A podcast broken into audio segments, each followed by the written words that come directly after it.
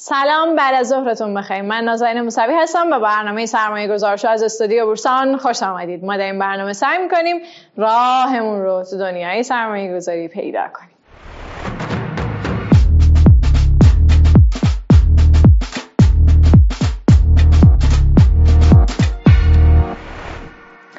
امیدوارم هر جا هستین حال دلتون خوب باشه. امروز میخوایم در رابطه با یکی دیگه از خطاهای شناختی تحت عنوان سوگیری اقدام یا اکشن بایاس صحبت بکنیم. خیلی وقتا هست که ما میایم یه عملی رو انجام میدیم بدون اینکه توجه بکنیم که چه پیامدهایی اون عمل داره. هر وقت ما عمل رو به بی‌عملی ترجیح بدیم بدون اینکه شواهدی داشته باشیم مبنی بر اینکه پیامدهای اون عمل ما مثبته، ما درگیر این سوگیری شدیم. سیاستمدارها معمولاً میان و یک سری سیاست‌هایی رو تصویب می‌کنن، مثلا در حوزه محیط زیست، برای اینکه نشون بدن که دارن اقدامات رو انجام میدن، در حالی که این سیاست‌ها خیلی وقتا سیاست‌های ناکارایی هستن و عملاً کمکی به جامعه نمی‌کنن. اما چون می‌بینیم که داره اقدامی انجام میشه، این اقدامات پوچ رو تحسین می‌کنیم و براشون کف می‌زنیم، در حالی که خیلی وقتا پیشرفتی حاصل نشده. یا فرض کنید شما یه شریک تجاری دارید که یک محصول جدید رو معرفی کرده. اینجا ما میایم یه سری جلساتی رو تشکیل میدیم، تیم‌های مختلف دور هم دیگه جمع میشن و احتمالاً مدیرمون میگه که خب ما باید برای این کار چی کار بکنیم. یه فرض پنهانی در این جمله وجود داره، مبنی بر اینکه ما باید حتماً یه اقدامی رو انجام بدیم، در حالی که جمله درست اینه که آیا اگه اقدامی انجام بدیم هزینه‌اش بیشتره یا مزایاش بیشتره. بنابراین سوگیری اقدام یا سندروم یک کاری بکن به این معنیه که ما باید حس, ما حس میکنیم که باید یک مداخله‌ای رو انجام بدیم، در حالی که به پیامدهاش دقیق فکر نکردیم. شما فرض کنید پیش یک پزشک میرید، گلوتون درد میکنه و به پزشک مراجعه کردید. اون احتمالاً برای شما مسکن مینویسه یا آنتیبیوتیک مینویسه، ممکنه برای شما آزمایش بنویسه یا حتی جراحی. اما بهتر اونه که دکتر صبر کنه و ببینه که بدن شما چه پاسخی به بیماری میده و بعد از اون اقدامی رو انجام بده. اما انگار جامعه از پزشک این انتظار رو داره که یک اقدام و یک مداخله‌ای رو انجام بده. پس در مجموع یه وقتهایی هم هست که ما این رو میبینیم که در فضای تحلیل در دنیای سرمایه گذاری و در دنیاهای دیگه همین سوگیری اقدام باعث میشه که ما تصمیمات اشتباهی بگیریم. فرض کنید که یک تحلیلگر بنیادی باید مبتنی بر یک سری شاخصه ها بیاد و سود یک شرکت رو تخمین بزنه و مبتنی بر اون تصمیم بگیره که امروز میخواد این خرید رو انجام بده یا انجام نده. اما انگار وقتی که از خواب بلند میشه اصلا نمیتونه اقدامی انجام نده. بازار بازه و اون این حس رو داره که چون بازار بازه بنابراین من باید حتما یه خرید یا فروشی تو این زمان، تو این بازه زمانی انجام بدم. پس خیلی وقتها این اقدام کردن ما لزوماً به نتیجه خوبی منتهی نمیشه. یک جمله خیلی خوبی پاسکال داره که دوست دارم با هم دیگه ببینیمش. اونم اونه که میگه که تمام مشکل بشریت از اینجا ناشی میشه که یک انسان نمیتونه خیلی راحت و ساده و آروم توی اتاق بشینه و کاری انجام نده. به نظر میرسه که بخش عمده‌ای از مشکلات این دنیا اینه که ما نمیتونیم کار رو انجام بدیم به این دلیل که جامعه این رو از ما نمیپذیره. شما فرض بکنید که اگر یه تصمیم درستی گرفته باشید و با صبر کردن اون تصمیم اتفاق بیفته، در این حالت هیچ کسی نیست که برای شما کف بزنه و به شما مدال بده و بگه با صبر کردن نتیجه درست حاصل شده. اما اگه خیلی قاطعانه و با سرعت عمل کار رو انجام بدید، اگر اتفاقی اون تصمیم شما درست عذاب در بیاد، آدم‌های زیادی هستن که شما رو تحسین میکنن و بهتون تبریک میگن. این در حالیه که خیلی وقتا این سوگیری میتونه تصمیمات ما رو تحت شعاع قرار بده. حالا اینکه چرا این اتفاق میفته تو بخش بعدی بهش میپردازیم. خب تا اینجا ای کار راجع به این صحبت کردیم که اساساً این خطا به چه معناه و خودش رو در حوزه‌های مختلف چطوری نشون میده. حالا سوال اصلی اینه که اساساً این خطا به چه دلیل اتفاق میفته. تو برنامه‌های قبلی راجع به این خیلی صحبت کردیم که معمولاً مکانیزم بقا باعث میشه که ما بریم به این سمت که این خطا در تفکر ما اتفاق بیفته. فرض بکنید در هزاران سال پیش اون اجداد قارنشین ما اگر اقدام فوری رو انجام نمیدادن احتمالاً خورده میشدن و اصلا کار به این نمیرسید که ما الان اینجا باشیم و بخوایم برای شما برنامه اجرا بکنیم. پس یه بحث انطباقی این وسط وجود داره که خطاها معمولاً به این دلیل در ذهن ما ادامه دار میشن، به این دلیل که بقای ما رو تضمین میکنن. از یه طرف دیگه وقتی میبینیم که جامعه هم کم کم اون رو تشویق و تقویت میکنه، اون خطا به صورت کلی در ما باقی میمونه. مثلا در مدارس اگر یه سری از بچه ها زیاد سوال بپرسن، زیاد مشارکت بکنن، همیشه با تقویت معلم روبرو میشن، اون بهشون پاداش میده، در حالی که کسانی که ساکت ترن احتمالاً مورد قبول اون معلم قرار نمیگیرن. پس همین باعث میشه که ما تمایل داشته باشیم که در جامعه اقدامات فوری رو انجام بدیم، حتی اگر پیامدهاش رو خیلی دقیق بررسی نکرده باشیم. کسانی که در گذشته تجربی، تجربیاتی داشتن در این زمینه که مثلا انفعالی داشتن و اون انفعال به یک نتیجه بد ختم شده، این افراد معمولاً بیشتر مستعد اکشن بایاس یا سوگیری اقدام هستند. دلیل دوم رو شاید بشه گفت ویژگی‌های شخصیتی آدم هاست. همون مسئله که ما تو برنامه قبلی راجع بهش صحبت کردیم، نیاز ما به کنترل باعث میشه که ما بیشتر دوست داشته باشیم اقداماتی رو انجام بدیم، عملی رو انجام بدیم. وقتی عملی رو انجام میکنی، انجام میدیم، احساس میکنیم که روی اون موقعیت کنترل بیشتری داریم و این کنترل بیشتر به این معناست که اتفاقات داره بهتر و خوبتر پیش میره و ما انتظار این رو داریم که در آینده اتفاقات بهتری برامون بیفته. اما اگر اقدامی انجام ندیم، انگار که پذیرفتیم که تسلیم بشیم و و وقایع بدی برای ما رخ بده. عامل دیگر رو میشه ترس گفت. وقتی که ما بترسیم معمولاً اقدامات فوری انجام میدیم. بنابراین وقتی کسانی که پورتفوی خودشون رو به صورت منظم میان بررسی میکنن، این آدم ها همه تغییرات رو مورد توجه قرار میدن و ارزش تغییرات کوچیکی در ارزش رو به این معنی میدونن که باید حتما یه اقدامی انجام بدن، در حالی که ممکنه در کوتاه مدت این اتفاق افتاده باشه و در بلند مدت دوباره قیمت ها خودشون رو تعدیل بکنن. پس مجموعه این از مجموعه از عوامل سبب میشه که ما این خطاها رو بیشتر ببینیم که حالا نمونه‌هایی از اون رو تا اینجای برنامه راجع بهش صحبت کردیم و الان می‌خوایم راجع به این صحبت بکنیم که اساساً این خطاها در تجربیات سرمایه‌گذاری خودش رو چطوری نشون میده و همراه مهدی ساسانی کارشناس بازار سرمایه هستیم برای اینکه در این رابطه برامون توضیحاتی رو ارائه بدن. آقای ساسانی سلام و عرض ادب، به برنامه سرمایه‌گذار شو خوش آمدید. لطفاً بفرمایید که شما چند ساله در بازار سهام هستین؟ خدمت شما و همه بینندگان و شنوندگان برنامه خوبتون، مهدی ساسانی هستم. قریب به هفده ساله که در بازار سرمایه فعالیت میکنم. خیلی هم عالی. آقای ساسانی از هفده سال پیش تقریبا بهمون بگید اون زمانی که وارد بازار شدین چقدر صبح که بلند میشدین خرید و فروش میکردین؟ ببینید بازار سرمایه طبیعتاً با یک رویکردهای افراد رو به سمت خودش جذب میکنه و اکثر افراد در شرایطی که بازار شرایط صعودی داره، خب با تبلیغاتی که میشه، رسانه رسانه هایی که روی این کار مانور میکنن مطلع میشه و جذب بازار سرمایه میشه. خب برای خود بنده هم همینجوری بود دیگه، توی اون بحبوحه های انتهای دولت بود و شرایطی که اون زمان ها که بود باعث شد که ما هم به دلایلی حالا جذب این بازار بشیم و مثل همه دوستانی که وقتی میان یک سود اولیه میگیرن و بعد طعم تلخ ضررها میاد سراغشون، برای بنده و همه کسانی که توی اون دوره وارد بازار شدن همین اتفاق رخ داد. نه تنها اون بار بلکه در سالهای بعدش هم این خاطرات دوباره تکرار شد. خب زمانی که ما با طعم سود وارد بازار می شدیم، این انگیزه وجود داشت که هر روز باید یه تلاشی بکنیم که این سود رو افزایشش بدیم، کسبش کنیم، یا فکر می‌کردیم با تلاش بیشتر خودمون میتونیم سود بیشتری رو کسب کنیم. در حالتی که بعدها که تجربه‌ام بیشتر شد متوجه شدم که نه، توی شرایطی که بازار در حال صعود بود ما هم سوار این موج شده بودیم و داشتیم یه سودی می‌گرفتیم و حتی اگر در جاهایی هیچ کاری انجام نمیدادیم بیشتر سود می‌کردیم که این برای خود بنده هم در حالا دفعات مختلف صادق بود که این اتفاق افتاد. خب تو سال نود و نه در واقع خیلی از تحلیلگران معتقد بودن که دیگه بازار از یه جایی به بعد ارزنده نیست و خوب نیست که دیگه ما بخوایم سهمی رو بخریم. ولی خیلی ها بودن که همچنان در بازار بودن و خرید و فروش میکردن.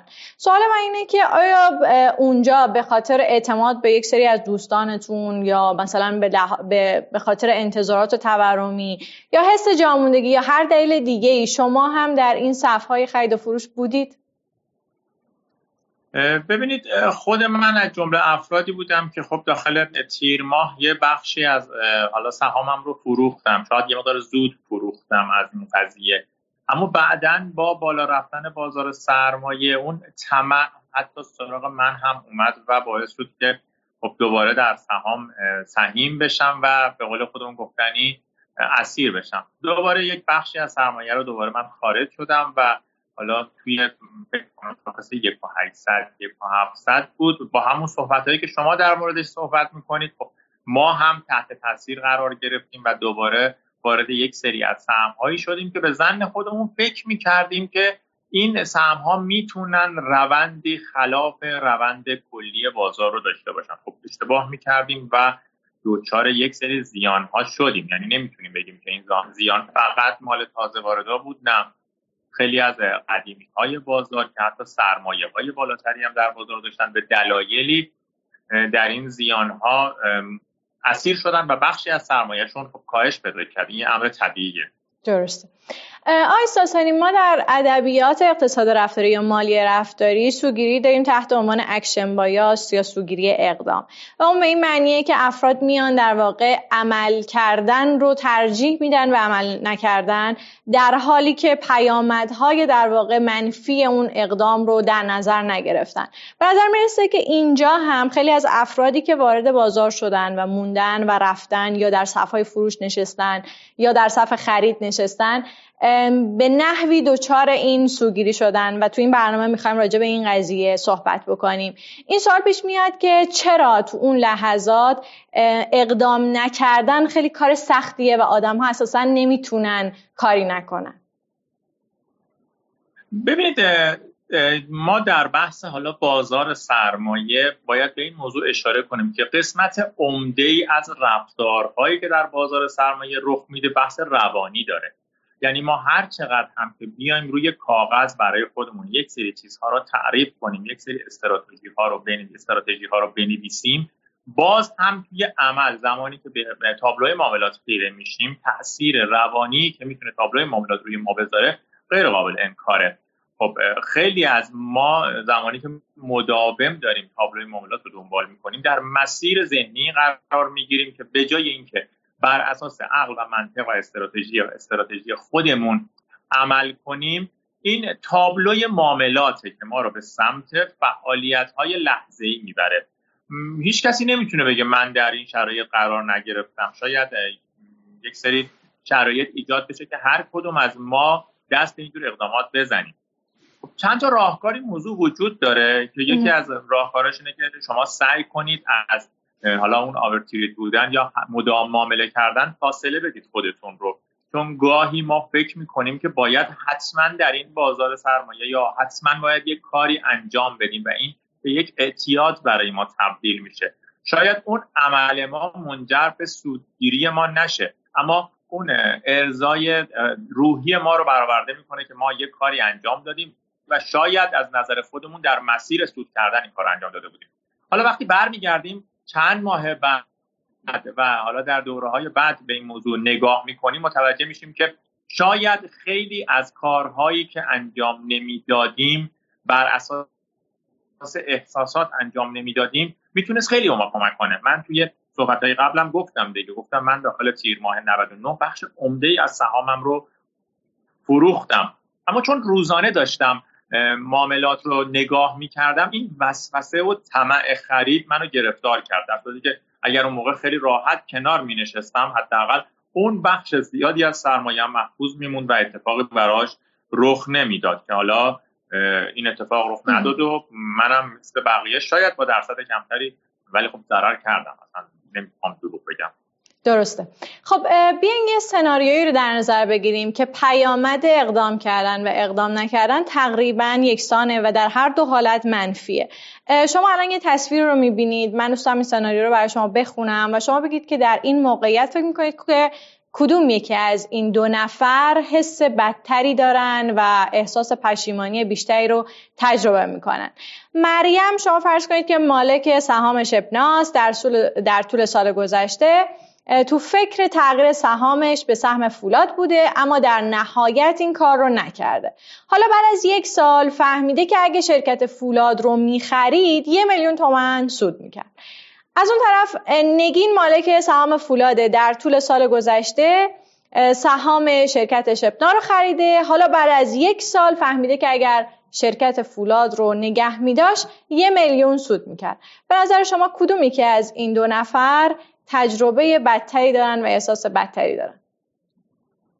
ببینید تقریبا میشه گفت استنباط افراد از شرایط بازار مختص به همون فرد برمیگرده و ما نمیتونیم یک حالا شرایط جامعه رو برای همه تعیین کنیم، یعنی میشه گفت هر فردی استراتژی مخصوص به خودش رو داره. اما همیشه ترس از جا ماندن باعث میشه که در معاملات بعدی افراد به سمت معاملات هیجانی بیشتر گرایش پیدا کنن. شما گفتید مثلا فردی رفته سهام شبنا رو خریده و بعد از یک سال متوجه شده اگر فولاد رو می‌خریده سود بیشتری می‌کرده. این دیگه گذشته است و تقریبا نمیشه در موردش فکری کرد. اما اون فردی که اومده سهام فولاد رو فروخته به قصد اینکه بتونه یک سهام زود بازده بگیره و بعداً برگشته دیده که اگر همون فولاد رو نگه می‌داشت بیشتر سود می‌کرد، من فکر می‌کنم این فرد آسیب بیشتری می‌بینه، چرا که فولاد رو در اختیار داشته و از دستش داده. حالا نه فولاد، سهام پرپتانسیل رو در دست داشته و از دستش داده و این لطمه‌ای که از دست دادن به آدم‌ها میزنه یه مقداری بیشتر از اینه که حالا مثلا میتونسته یه کاری بکنه اما انجام نداده بوده. دقیقاً درسته. در واقع تحقیقات نشون میدن که اون آدم دوم تجربه پشیمانی بیشتری داره، حسرت بیشتری رو تجربه میکنه که در واقع این قضیه از یک نظریه‌ای بیرون میاد به نام نظریه پشیمانی یا رگرت اورژن و به این معناست که آدم‌ها معمولاً وقتی که با یک شرایط یکسانی مواجه بشن که پیامد عمل و بیعملی یکسان باشه و در هر دو مورد منفی باشه، معمولاً اگر اقدامی انجام بدن اونها خودشون رو بیشتر سرزنش خواهند کرد، در حالی که بی‌عملی باعث میشه که احساس بهتری داشته باشن. خب یه موضوع دیگه ای که دوست دارم با شما راجع بهش صحبت بکنم تفاوت معامله گری و تحلیلگریه. در واقع یه جمله‌ای هست، یه دیدگاه جالبی وجود داره که میگه تحلیلگر به فردی میگن که نتونسته معامله گر خوبی باشه. من اصلا نظر شما راجع به این قضیه بدونم، اینکه اساسا شما اصلا فکر می‌کنید که بیشتر تحلیلگرید یا معامله گر هستید و اینکه آیا میتونیم این رو یه ربطی بدیم به همین سوگیری اقدامی که الان داریم راجبش صحبت میکنیم؟ ببینید من خودم هم جزو افرادی هستم که اعتقاد دارم الزاماً تحلیلگر خوبی بودن به معنی معامله‌گر خوبی بودن نیست. تحلیلگر خوب بودن یعنی آنالیز کردن شرایط به بهترین حالت. خب خیلی از افراد میتونن با توجه به هوش مالی که دارن این مسائل رو کنار هم دیگه به راحتی قرار بدن و یک آنالیز دقیقی از شرایط قیمت، شرایط شرکت‌ها و حالا مسائل این چنین داشته باشن. اما اینکه یک فرد خیلی خوب تحلیل کنه الزاماً به این معنی نیست که بتونه خوب هم معامله کنه، چون معامله گری یا همون تریدری که ما انجام میدیم به عوامل دیگری هم بستگی داره، مثلا به ثبات روحی که باید فرد داشته باشه، به ثبات تصمیم گیری، به عدم تاثیرپذیری روانی از شرایط محیطی و خیلی عوامل دیگه. این باعث میشه که گاهن یک تحلیلگر خوب در زمان عمل الزاماً یک معامله‌گر خوب نباشه و در طرف دیگهش احتمال اینکه یک معامله‌گر قدرت تحلیل بالا نداشته باشه اما بتونه از تحلیل‌هایی که در کنار خودش می‌بینه و دوستانی که داره انجام میدن به حالا بهتر شدن معاملاتش کمک کنه هست. یعنی الزاماً یک معامله‌گر خوب حتما نباید یک تحلیلگر خوب باشه، بلکه باید بتونه در شرایط حالا بهتر تصمیم‌های بهتر رو بگیره، یعنی گزینش کنه این شرایط رو و برای خودش بهترین‌ها رو انتخاب کنه. بنابراین منم من معتقدم که الزاماً تحلیلگر خوبی بودن به معنی معامله‌گر خوب بودن نیست. و شما اساساً خودتون رو یک تحلیلگر بیشتر می‌دونید یا یک معامله‌گر؟ من شخصاً فکر می‌کنم که قدرت تحلیلیم از قدرت معامله‌گریم بالاتره. یعنی خیلی شاید خوب بتونم شرایط رو آنالیز کنم اما همه صد درصد رو نمی‌تونم توی معاملاتم انجامش بدم. و فکر میکنید که آدم هایی که حالا در بازار ما هستن اساسا چطوری میتونن با این سوگیری مقابله بکنن؟ چطوری اصلا میتونن بفهمن که درگیر این سوگیری شدن و باید بالاخره یه کارهایی برای خودشون انجام بدن؟ ببینید چند تا عامل مختلف هست که حالا تو مباحثی که عزیزانی که اساتید آموزش دوره‌های روانشناسی بازار هستن قطعاً به دانش پذیرای عزیز میگن این موضوع را که شما باید از نظر روحی خودتو برای اون بازاری که میخوای در اون معامله کنی آماده کنی و اگر میبینی که شرایط تابلوی معاملات باعث میشه شما از اون استراتژی که برای خودت تعیین کردی تخطی کنی، دو حالت داره: یا باید از نظر روحی خودتو تقویت کنی که تأثیرات محیطی بر روی تصمیمات شما کمتر بشه، یا اینکه باید شما خودت رو از مسیری، از مکانی که داره این تأثیر روانی به شما از اون مکان حالا داده میشه فاصله بدید. مثلا خیلی اوقات هست من با بعضی از عزیزان صحبت میکنم، میگم خب الان در زیان هستی، شاخصم تا اینجا اومده پایین، اصلاح بازار انجام شده، نزدیک به حمایت و برگشت بازار هستی. اگر واقعا نمیخوای سهام تو با ضرر بفروشی، به تابلوی قرمز رنگ معاملات هم نگاه نکن، برو به کارهای دیگت برس. زمانی که بازار از این حالت برگشت بالاتر اومد، میتونی در مورد همون سهمی که حالا در زیان هستی تصمیم بگیری. فرض بگیریم الان در بیست درصد زیان هستی، از نظر روحی داره تابلو بهت آسیب میزنه، من نمیگم اینو نفروش، ولی بذار مثلا اومد بالاتر، حالا با ده درصد زیان بفروش، باز ده درصد از زیان شما کمتر شده دیگه. اما وقتی شما در مسیری قرار میگیری که اون امواج منفی از محیط به شما حالا داده میشه، شما به سمت معاملات احساسی میری و گاهن رفتاری میکنی که بعداً پشیمون میشه و با خودت میگی من اگر این کار رو نمیکردم میتونستم بعداً در آرامش تصمیمای تصمیمات منطقی تری رو بگیرم. خب اون فرد بعد از کجا مطمئن باشه که بیست درصدش نمیشه سی درصد؟ خب این مال زمانیه که ما به شرایط سهممون تسلط داریم، اما شرایط محیطی ما رو داره به سمت اون حالا فرآیند میبره. ببینید ما اگر سهمی رو بررسی نکرده باشیم، بدون بررسی قبلی اقدام به خرید کرده باشیم که اصلا موضوع از ابتدا مشکل داره، نمیشه در موردش صحبت کرد. این مال زمانیه که شما رفتی بررسی هات کردی و میدونی این سهم مثلا حالا پنج درصد بالا پایین از این عدد احتمال برگشتش بالاه، حالا با بررسی‌های خودت، اما شرایط محیط داره اذیتت میکنه. اینکه از ابتدا به ساکن اصلا بدون بررسی خریده باشیم که دیگه اصلا بحثی نداره که در موردش صحبت کنیم. خب ما یک مسیر اشتباه رفتیم، داریم هم ادامهش میدیم، این دیگه کاملا مشخصه. درسته. خیلی از افراد هم هستن که میگن که خب کسانی که در واقع در حوزه تحلیل تکنیکال کار میکنن میگن حد ضرر ما زده شده، برای ما حتما باید یه اقدامی برای خرید یا فروش داشته باشیم. من فکر میکنم که خیلی حد ضرر درست توضیح داده نشده، یعنی خیلی وقتا احساس میکنم که یک توصیف خیلی ساده انگارانه ای از حد ضرر شده. نظر شما راجع به این قضیه چیه؟ ببینید حد ضرر یا همون استاپ لاس در همه بازارها تعریف شده، اما گاهن وقتی که نوع به دست آوردنش سطحی نگری میشه، قاعدتاً یک حد ضرر منطقی ما نمیتونیم تعیین کنیم. من منم دیدم بعضی از دوستان مثلا میگن ما ده درصد زیر خریدمون رو میذاریم برای حد ضرر، یعنی که اگر ده درصد پایین‌تر رفتیم تو ضرر میشیم.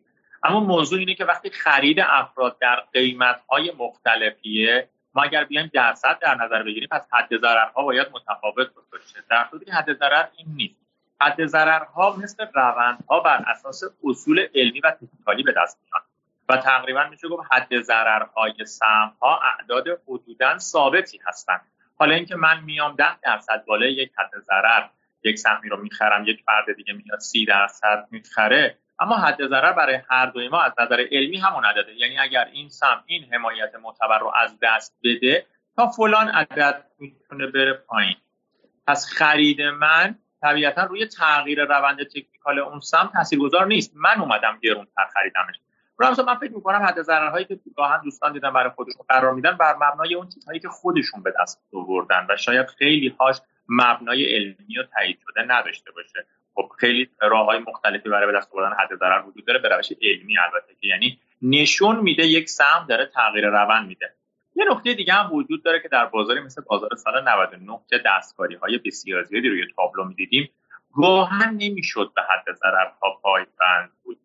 مثلا یک نماد در یک عددی بسته میشد، حالا صفحه فروش قفل میشد، امکان فروش نداشت و بعداً با یک گپ سی چهل درصدی باز میشد. ما نمیتونیم اینجا دیگه به سهامدار بگیم چرا حد ضرر تو رعایت نکردی. دلیلش اینه که اصلا اون فرد نمیتونسته رعایت کنه و اینجاست که ما باید بیایم حالا راههای جایگزین رو، اقدامهای جایگزین رو به اون فرد بگیم که انشالله بتونه حداقل با ضرر کمتری از اون اماد خارج بشه و حالا اون ضرر رو در جای دیگه و سهم دیگه، زمان دیگه جبران کنه. و به عنوان آخرین سوال، معمولا توی این فضای مالی رفتاری گفته میشه اگر شما میخواید به سوگیری هاتون تسلط به بیشتری پیدا بکنید یا باهاش مقابله بکنید، بهتره که یه تیمی از افراد داشته باشید که هر از گاهی بشینید و با همدیگه راجع به این دلایل خریدتون یا دلایل فروشتون صحبت بکنید و ارزیابیش بکنید. شما چرا فکر میکنید که همچین روشی کارآمده و اساسا خودتون آیا تجربه‌ای داشتین در این زمینه یا نه؟ ببینید، روش‌های همفکری گروهی میتونه خیلی خوب باشه، اما در کنارش یک سری بدی‌ها هم داره. زمانی که یک فرد یک سهامی رو اقدام به خرید میکنه، یک موج خوشبینی نسبت به اون سهم پیدا میکنه. این موج خوشبینی میتونه انقدر شدت پیدا کنه که اگر نکات منفی در مورد شرکت یا سهامی که داره در حال رخ دادن باشه، خب سعی کنه اینو نشنوه یا اگر میشنوه قبول نکنه. خب این اشتباهه. حالا زمانی که در یک جمع قرار میگیری و همفکری اتفاق میفته، چون افراد دیگه اون حس خوشبینی به اون سهم رو ندارن، میتونن از زوایای دیگری سهام شما رو بررسی کنن و گاهن آگاهی واقع بینانه تری رو ما بدن. اما یه نکته دیگه هم این وسط وجود داره که گاهی خود افراد تصمیم گیری هاشون تحت تاثیر تصمیم جمعی قرار میگیره، مثل مثلا حضور در گروه های پرتعداد فضای مجازی و خود این موضوع میتونه به این بحث سوءگیری معاملات خب تشدید کنه. پس این بحث که مثلا من در فلان گروه، در فلان کانال، در فلان پیج از اطلاعات جمعی استفاده میکنم برای خرید و فروشم، گاهن میتونه حتی آسیب بزنه. اما اینکه یک جمع جمع و جورتری به منظور بررسی نقاط ضعف و نقاط قوت یک سهم یا یک گروه تشکیل میشه، این میتونه خوب باشه. پس ما میتونیم از این همفکری های دست جمعی هم به خوبی استفاده کنیم، همین که لطمه ببینیم باید این موضوع رو بررسی کنیم که چه استفاده ای ما میخوایم از جمع. خیلی ممنونم جناب ساسانی از توضیحاتتون و از اینکه تجربیاتتون رو با ما به اشتراک گذاشتین. من با شما خداحافظی میکنم. خواهش میکنم. بنده هم تشکر میکنم از برنامه خودتون، خوبتون. شما و بینندگان عزیز رو به خدای بزرگ میسپارم. سلامت بشید. خدا نگهدار. خب صحبت کردم با مهدی ساسانی، کارشناس بازار سرمایه، در رابطه با سوگیری اقدام. به نظر میرسه که زمانی که ما از ریسک کردن نمیترسیم، زمانی که با یه سری موقعیت‌های چالش برانگیزی مواجه هستیم و میخوایم خودمون رو بندازیم توش، زمانی که به همه این رو یادآوری میکنیم که ما مسئولیم یا هر جا که میرسه دوست داریم که آستینامون رو بالا بزنیم، احتمالاً درگیر این سوگیری و این خطا شدیم و باید یه بار برگردیم، یه توقفی بدیم و به این بپردازیم که اساساً چرا داریم خودمون رو به این سمت هل میدیم، چرا تمایل داریم که اقدامی رو انجام بدیم.